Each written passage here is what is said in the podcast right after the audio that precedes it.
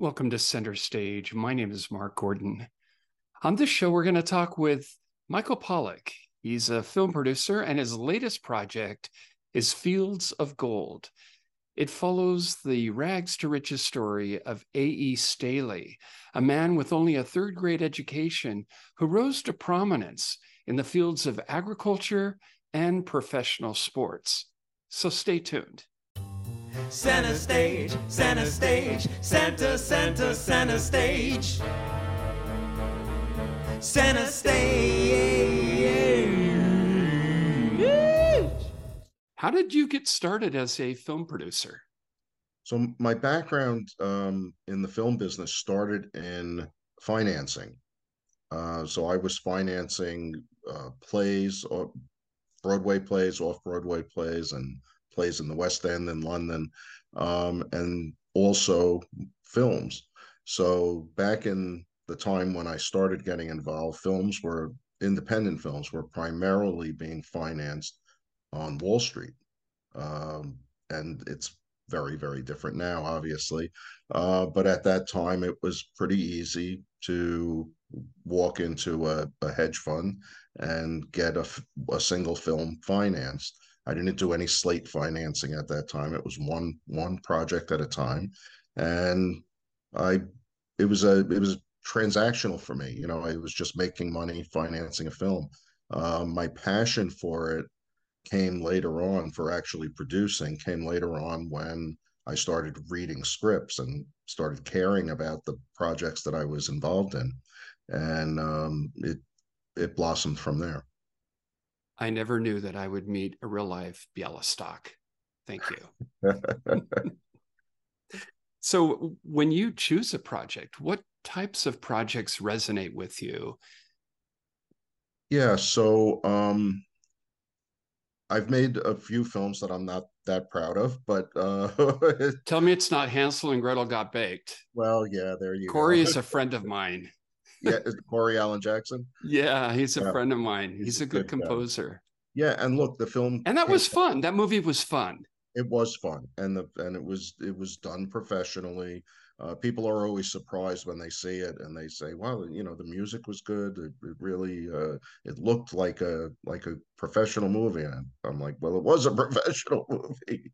Um, we did it on a relatively low budget, and um, the the the answer to your question is films that I'm interested in in making are films that make a difference, films that have universality of theme, films that people can uh, leave the theater uh, feeling something about, uh, films that make people think, and or films that educate people.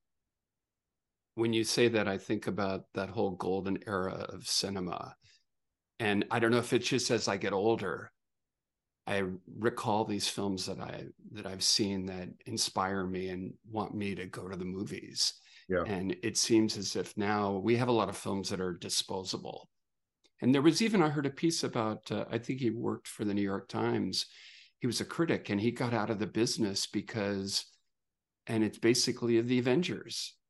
All these films that come out are these big blockbuster films yeah. that they're like cotton candy. They're sweet, but there's no substance.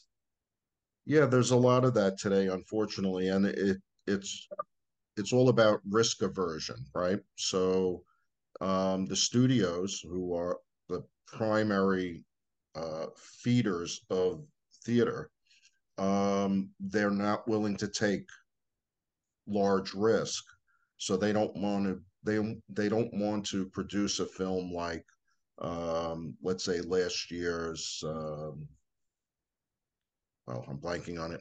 Um, the, I'm trying to think of it and it's, I've lost it. So they worry more about, they want a guaranteed return. So they're going to do Rocky 17 and Pirates of the Caribbean 12. And it's just what they're going to do because they know they'll get people in the seats um, by in in masses, um, or something like like Barbie, which I don't want to be critical of. I haven't seen it, and uh, I've heard good things about it. Uh, but how much depth can it have? Um, the interesting thing is that I say that they're risk averse, the studios, but they're spending a hundred to sometimes three hundred million dollars to make a film that they know will get butts in the seat and at least break even or they they very little rarely don't break even. Um you know look uh the last uh harrison ford movie could be um could be an example of one that doesn't pay off. Um the babylon movie was one that didn't pay off. But when they go with the action heroes and they go with the mission impossible theme they know that it will pay off. Well you talk about risk aversion and your new film about ae stan ae what is it stelly? Staley ae stelly he was all about risking and taking chances tell me about that aspect of him He and did. also what was it that interested you in this topic Yeah, so it, it's funny the way I, that I was connected with uh, the Staley family who who made this film or assembled the film prior to my involvement. Um, I am I have a project called A Game of Deception, which is about a football player from the 19 teens named Chick Harley. And after Chick graduated from Ohio State University, he was one of the guys that was recruited by George Halas to play for the Decatur Staleys. So a gentleman that uh, I'm associated with, he said to me, "Listen, I I'm connected to the Staley family, and they're interested in having their film distributed. Could you help?" And I said, "Well, sure. Let me have a look at it." And I looked at this three-hour film, and I said, "Well, that's that's not a film. That's a lot of assembled pieces. It really needs refinement. Um, so if you could make the connection and and get me involved with the family, I'd be interested in working on finishing the film. And that's where I got involved. So um, that that's how I got connected with the Staley family. So my my interest was tangential. I I had an interest because of the Chick Harley story. Uh, but then once I got to learn about this man, I said, this is an incredible story. This is a guy that children should be taught about in primary school. He is uh, every bit as uh, important to American history um, in in the industrial forum as Carnegie, as Rockefeller, uh, as Henry Ford. Um, but he's nobody knows this name and why. And the reason why is he didn't make as much as he could have made because he was a really good guy. He could have his his company was sold in 1988 for 1.4 billion dollars. It could have been 10 times that easily. But this is the kind of guy that he was. He gave people sick days and paid vacation. We're talking in the, the 1920s. Um, in 1929, when uh, the stock market crashed and the Great Depression came, industrialists all over the country laid off half their staff. He reduced his employees' hours from 12 hour days to eight hour days, but didn't cut their pay. And then he went and hired 200 more people to satisfy that work, that production shortage that he had by lowering uh, the workday, lowering the hours of the workday. So he, it was in his mind that he had to take care of the community. He had to put people that were out on the out of work. He had to put them to work. So he got equal productivity for an extra million dollars a year in payroll in 1929. It's amazing. I Yeah. mean, when I saw the trailer of the film, I'm going, all right, no billionaire is compassionate because it, it, it, well look at the film wall street. Michael douglas plays this guy greed is good. He yep. personified the evil corporate uh, billionaire. And i'm thinking how is it that this person could be this this good? I mean it's it's it's really a rare quality because you you just don't see that today.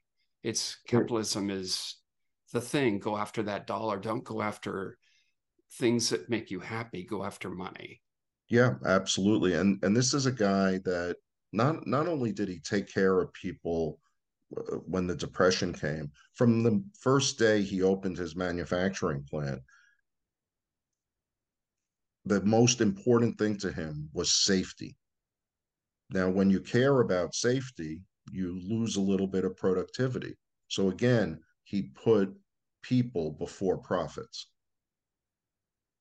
Oh, interesting. Because uh, didn't Roosevelt? Uh, there was a book called The Jungle about the meatpacking plants and just the horrific conditions, and so yes. then that helped him implement some regulations. Yes. So Staley was kind of ahead, ahead of, of, the curve. Yes, and that's part of the film. We we stress that in the film. Um, now, a lot of this is I don't want to say boring, but it's it's not a film, right? It's it's not something that people are going to get excited about and come to see. But there's more. This guy was in an effort to care about his employees and to keep his employees fit and healthy, he developed sports teams. And the, these were all all different sports. Pardon me.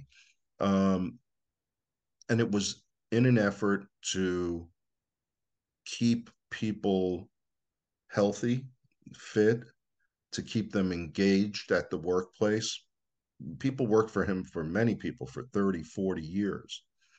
And he wanted this to be a big family. Everything he did uh, he had to um, build a pump on the lake which they had to create the lake but he built this pump um, and it was just a, a, functional thing to pump water but he decided to make it um, a, a hall uh, where people could have weddings and parties and the social clubs had their headquarters there.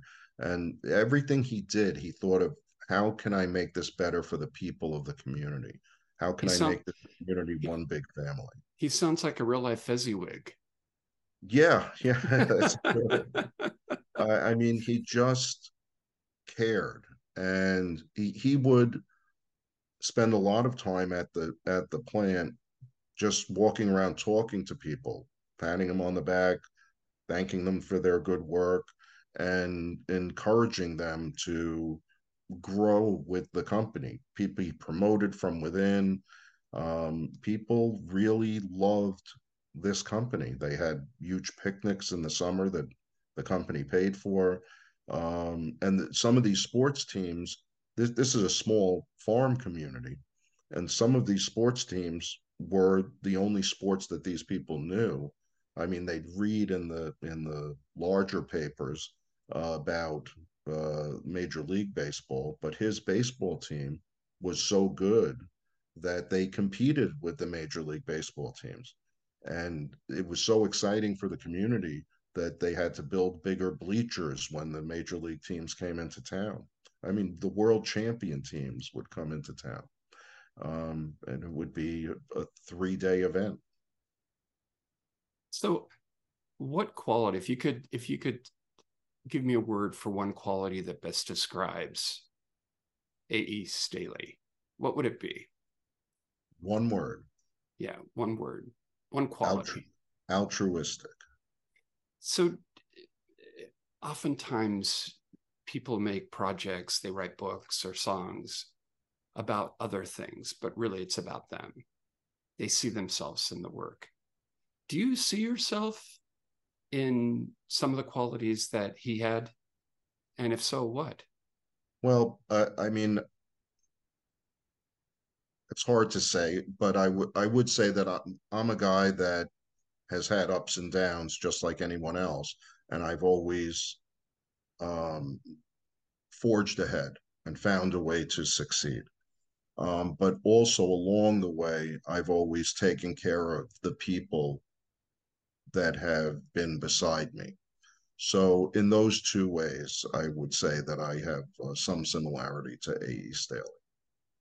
Resilience. That's when I was reading the press notes and yeah. and determination. And determination. Yeah. And where does that come from? Where did you learn to be resilient? Was it something you learned from your parents or? I, yeah, I think everyone learns that from their parents if they're lucky enough to have parents that instill these good qualities in them. Um, yeah, my mother always told me that I could do anything I set my mind to, which every mother should tell their child. Um, and uh, my father always encouraged me, even if he didn't agree with the path that I was taking in uh, in my career. What was one of the big setbacks that you had? And uh, I've heard this term that failure is just feedback. Yeah. And what was something that that you attempted to do and you either failed at it or there was a setback? And what did you do to right the ship, to not give up, to hang on to that dream that you had? Yeah, so back in the early 2000s, um, I was a turnaround manager and I was turning around a company, a steel plant in Florida. And I invested my own money, I deferred my income, and our plan was to bring the company public. As we came close to doing that in 2007, the financial crisis hit, and our main financier uh, was one of the people that got wiped out um, because he wasn't, it turns out he wasn't a very good guy. Um, as a matter of fact, he's in, still in prison today. Um, of course, we had no knowledge that he wasn't a good guy, and the company ended up not being able to go public because of this. And I lost a lot of money, and I never got paid all the, the deferred income. So I took a severe financial hit. And what did I do after that? I came out to LA and started a, co- a production company.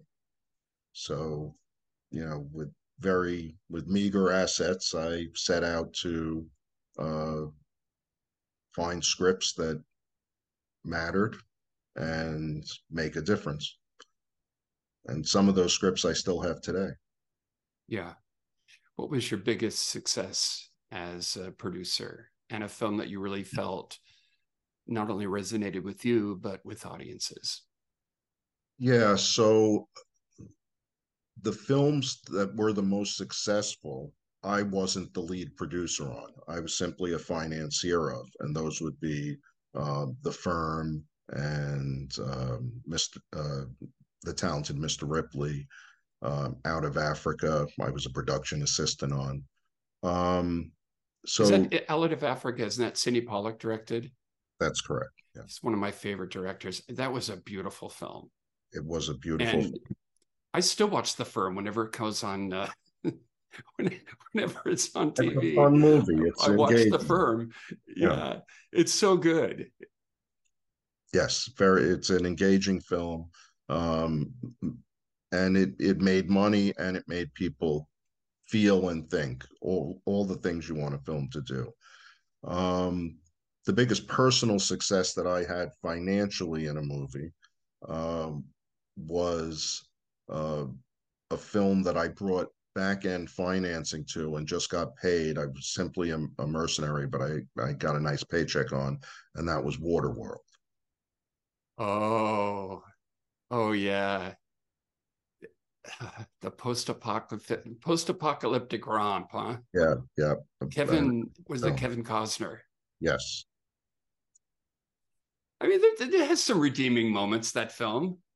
It it did. I you know I liked it. I know a lot of people didn't like it. You know, Kevin made that movie with his money.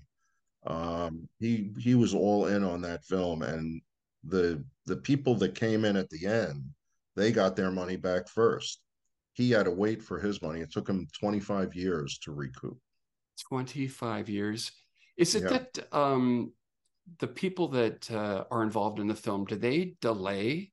Do they come up with, oh, we haven't made a profit yet, or what have you? You're talking in general or Yeah, in general, because why does it take so long? Why did it take him so long to get his money back? Oh, it took him so long to get his money back because the film didn't uh, waterfall money um, all at once. Uh, it, he spent, I don't know, about 150 million dollars of his own money to make the film. Um, the people that came in afterwards spent about 50 million, and that 50 million gets paid back first. It was last money in, first out.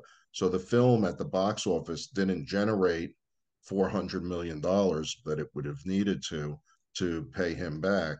So he had to scrape and get uh, residuals from TV deals and um, second look deals, and it, it was a long time. It seems like you have to have a thick skin to work in the film industry because of the egos and the cutthroat nature of that business. Yes, it, it is not a business uh, to be entered into lightly. Um, whether it's your own money or other people's money as a producer, you're responsible for that money. So you need to make sure that you know what you're doing and you have a distribution route um, that is capable of paying these people back. There's always risk, but you want to mitigate risk. You have a um, a screening of the film coming up, right? That is correct. It's That's called uh, Field of Field of Gold, right? Fields of Gold. It's Fields of Gold. yes, at the Fine Arts Theater, and there are still tickets available, and they're complimentary. and I've Um, heard that you've invited uh, some people, uh, athletes that are going to come out. Who are some of the people that have agreed to come out? Because these are all, aren't these people that are in the Hall of Fame? Uh, Um, they there are people in the Hall of Fame right now. We've got, I believe, Eric Dickerson. LA guy, the Rams go. Yep. Love the Rams. Um, we had another one who is not able to make it, and that was, um, well, I can't think of his name. He was with, what's his name? Marcus Allen, but he can't. yeah, make it. Marcus Allen, USC guy. Yep. But the um, the president of the the former president of the Pro Football Hall of Fame is going to be there. Um, oh boy, you're testing me with names though. That's okay. We Yeah. So there's and there'll there'll be some celebrities there, uh, some uh, I don't want to call them movie stars, but recognizable people from films. mhm. Um, so and there'll be lots of producers and um, and other directors other than our director. So it, it'll be a fun time, and we're doing a whole red carpet. The red carpet starts at five o'clock. Doors will open at six o'clock. Um, we'll have some. Uh, uh, Julie and I will say a few words at six forty-five, and at seven o'clock we'll have the screening. Um, and the, movie is two hours and eight minutes, so by nine fifteen, the doors will open for people to exit. so is the film going to platform? Do you have a do you have a distribution on it? Right now, we've got a limited theatrical run in Decatur, Illinois. Um, and that's going to be after our Decatur premiere, which is September 16th. So it'll run for six weeks at the Lincoln Square Theater in Decatur, Illinois. And between the time that it premieres there and the time that the, the run ends, I will be negotiating deals for streaming and television. seems like that's where uh, the big thing is. But I've I've heard uh, maybe you can amplify this that for the streaming for a film to really do well, it has to screen in a real theater, and then that has more cachet when you sell it to a, a company like Gravitas or or another streaming platform. Is that correct? That is that is correct. So we won't have that here. It's also a documentary, so it's tough getting a documentary sold. This was a labor of love. Um, this is this film was not made to make a profit. It is made to tell this man's story, and I believe that um, over the next five years, we'll be able to get it uh, the market sufficiently saturated with this film um, that it'll play on, let's say, History Channel or P- and PBS and and places like that. So hopefully, more and more people will learn about this great man, and if just a handful of kids learn about him and they become successful and they run their companies like he ran his, the world will be a better place. Yeah. It sounds it sounds awesome. I mean, I really respect the fact that you're doing something based on based on a passion and not a paycheck. Yeah, I mean, paycheck no, is good. Don't get me wrong, but uh, at the end of the day, uh, those are those legacy things. It's it's like his legacy, what yes. he did. I mean, we didn't talk about it, but he started out in the soybean business, and he yes. built that up, and that became I mean, soybean is like one of the biggest crops out there. What did what legacy do you think he had based on agriculture, and then in in terms of uh, sports? Because the Chicago Bears, that's part of his legacy too, right? Yeah. So two amazing th- things that he is credited with. Um, one, there would be no soybeans in America if it wasn't for A.E. Staley. Um, when he was a, a young lad, his father intro, introduced well he his father introduced him to some missionaries who had traveled in china and these missionaries had given his father these seeds and his father gave them to to young A.E. Staley and he planted a couple of rows of beans in the garden and he cultivated those himself and he, he loved them and, and he dreamed someday of using soybeans and when he became a big success in manufacturing it was corn it was cornstarch um, but he went around he, he had a train that he called the soybean special that he worked with the illinois central railroad and he went from town to town throughout the midwest telling farmers, if you grow soybeans, I'll buy them. And he did. He kept his word. And he was the first manufacturer of soy products. And these products were used to feed cattle and they were they they didn't end up on the on the plate of Americans for decades uh, but they were used to feed cattle. But the most important thing was the soybeans provided nitrogen to the soil, which helped the corn grow better the following season. So now, today, they have uh, nitrogen that you can buy to, to help the soil. But many farmers in the Midwest still rotate their crops, corn to soybeans. Um, and this is a natural way of uh, replenishing the soil with the nutrients needed for the other crop. What uh, qualities? I mean, here is somebody that that rose. I mean, they call it a rag to rags to riches story. What is it that makes a person go from rags to riches? Because he's there with other people, and yet he's the one yeah. that blazed a trail or even yourself. I mean so many people want to get in the film industry but they they never make it. Yeah. they just become part of the statistics that just have never done anything. What do right. you think it is? What makes a person rise to greatness? It's it's sheer determination. With staley he was 18 when his father died and he was the man of the family. And he could have just stayed there and worked the farm and they would have survived and and done well. It was a big farm. But he left his little brother in charge and he went out selling for 13 years. And he made enough money not only to support himself but he kept sending money back to support that farm and support his mom and his brother and his sisters. And he never forgot about that farm. He always he always cared about that farm, even when he was very successful. Um, he bought the best equipment for his brother to work on a, on that farm. So, so Well, recently uh, there's been a lot of talk about AI.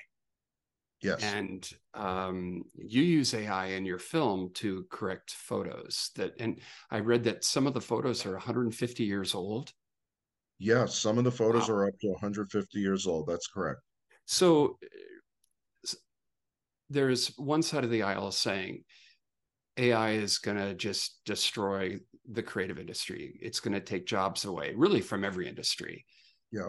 And then, but it also has the benefit. I mean, I, eh, you were able to correct these images. What are your feelings about AI and should we limit it? Should there be some restraints and regulations about using it? Because I think it's also why the why the uh, the guild is on strike, right? Because Yes. of it's the actors that are on strike. Yeah. So the way we used AI was was unique, and we only used it to enhance photographs, and it didn't work well with photographs with multiple people in it. So it had its, limitations, but it was very effective um, where the, where there weren't multiple faces in detail.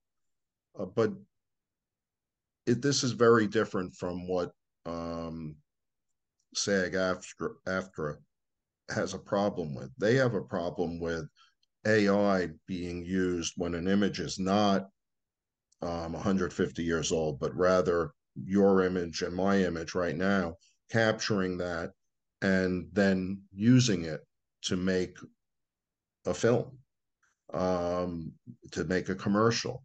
And they're right. That shouldn't be done. That's wrong. So there has to be limitations. There has to be restraints. And of, of course, we're in full support of the union in in their cause against against the use of AI. What would you like an audience to go away with after they see your film, Fields of Gold? I want people to feel like there's hope that that there are good people out there. Um, you know, it's e- it's easy to look at every wealthy person and say they're no good. They they have they don't have the interest of the little guy uh, at heart.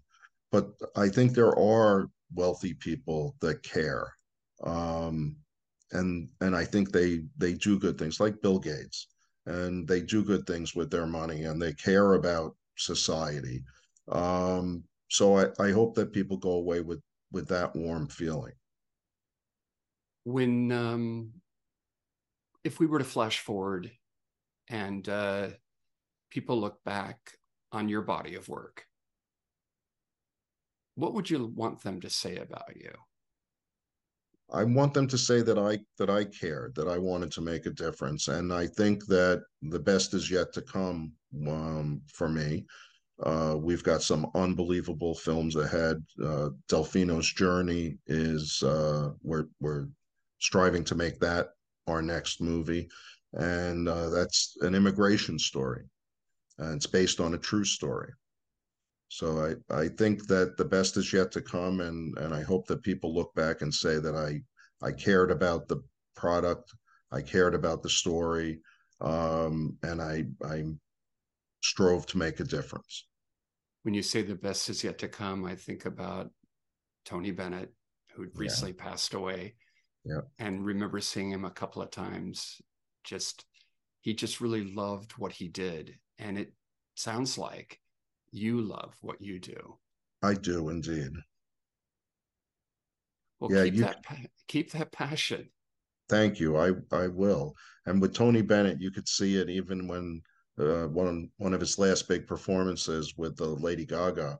Uh, the moments, the the look on his face and her face, it, it was amazing. I saw him at the House of Blues, and um, he goes, you know, he had kind of that voice, and so he, he said, "Turn off the microphones," and he's saying, "I left my heart in San Francisco without any amplification." Yeah, And then a couple nights later, I saw him. There was a new place called Billboard Live that had opened, and I saw him there, and it was just, he was just amazing. And I think what was so appealing is that he just loved doing what he did. yes. And did you ever see the film The Oscar with uh, uh, Stephen Boyd, Tony Bennett is in. He plays a small character. I don't think I did see that. No. Steve, Stephen Boyd is uh, he's being nominated for an Oscar, but it's kind of this thing where his career is stalling, and uh, he's up for a dog food commercial, and then he goes to this restaurant and he sees somebody that he knows, an actor, and he's he goes, "Oh, you having lunch?" He goes, "No, I work here." so he, he just gets gets so freaked out. Yeah. But then when he's nominated, it's a, that's a great movie. Well, anyway, best of luck with Fields of Gold. Thank And you. Thank you, also, we have just a few minutes left, but you also have people in the film uh, that are interviewed. Do you have a, a couple of favorites that are in the film and something that they said resonated with you? Yeah, um, there's a, a new newscaster named Sean Streety, and um, he got a great voice. And he made a statement, and it, it was in the trailer as well, that um, A.E. Staley touched so many families in this community. It's unbelievable. Um, and and that's the essence of the story. So Nice. you know, there there were we had people from the Pro Football Hall of Fame, from uh, the Major League Baseball Hall of Fame. Um, George McCaskey, the chairman of the Chicago Bears, um, is in the film six times or so. Um, so, and we didn't talk about that. That that that that's a big part of this story. That um, Staley allowed the team to move to Chicago and eventually become the Chicago Bears. They were the, the Chicago Staleys for one year. Uh, but that again, that was his giving. He he he paid for the moving expenses of the team, five thousand dollars, and then let them let them go. Essentially, gave up his ownership. Uh, but without him, there wouldn't have been the Chicago Bears. Were you a Bears fan? I'm not a big Bears fan. I, I am a football fan, and but without the Bears and Halas, there also would have been no NFL. So um, the Really? NFL that that was negotiated by Halas um, with Jim Thorpe and and the other owners of industrial teams um, before the formation of the NFL. You think when he was uh, setting up this pretty much recreation, baseball and football for his employees, do you think he had a vision that eventually it would become professional? I mean, back in the 20s, I don't think so. I, I he was Staley was president of the Industrial League, and that that was professional. It just wasn't the NFL. I mean, these players got paid. Um, so he loved the sport. Uh, he loved baseball. He loved football, and he wanted people to enjoy the game. He wasn't one of these guys that thought about making millions of dollars from sports. Uh, sports didn't pay off big back then.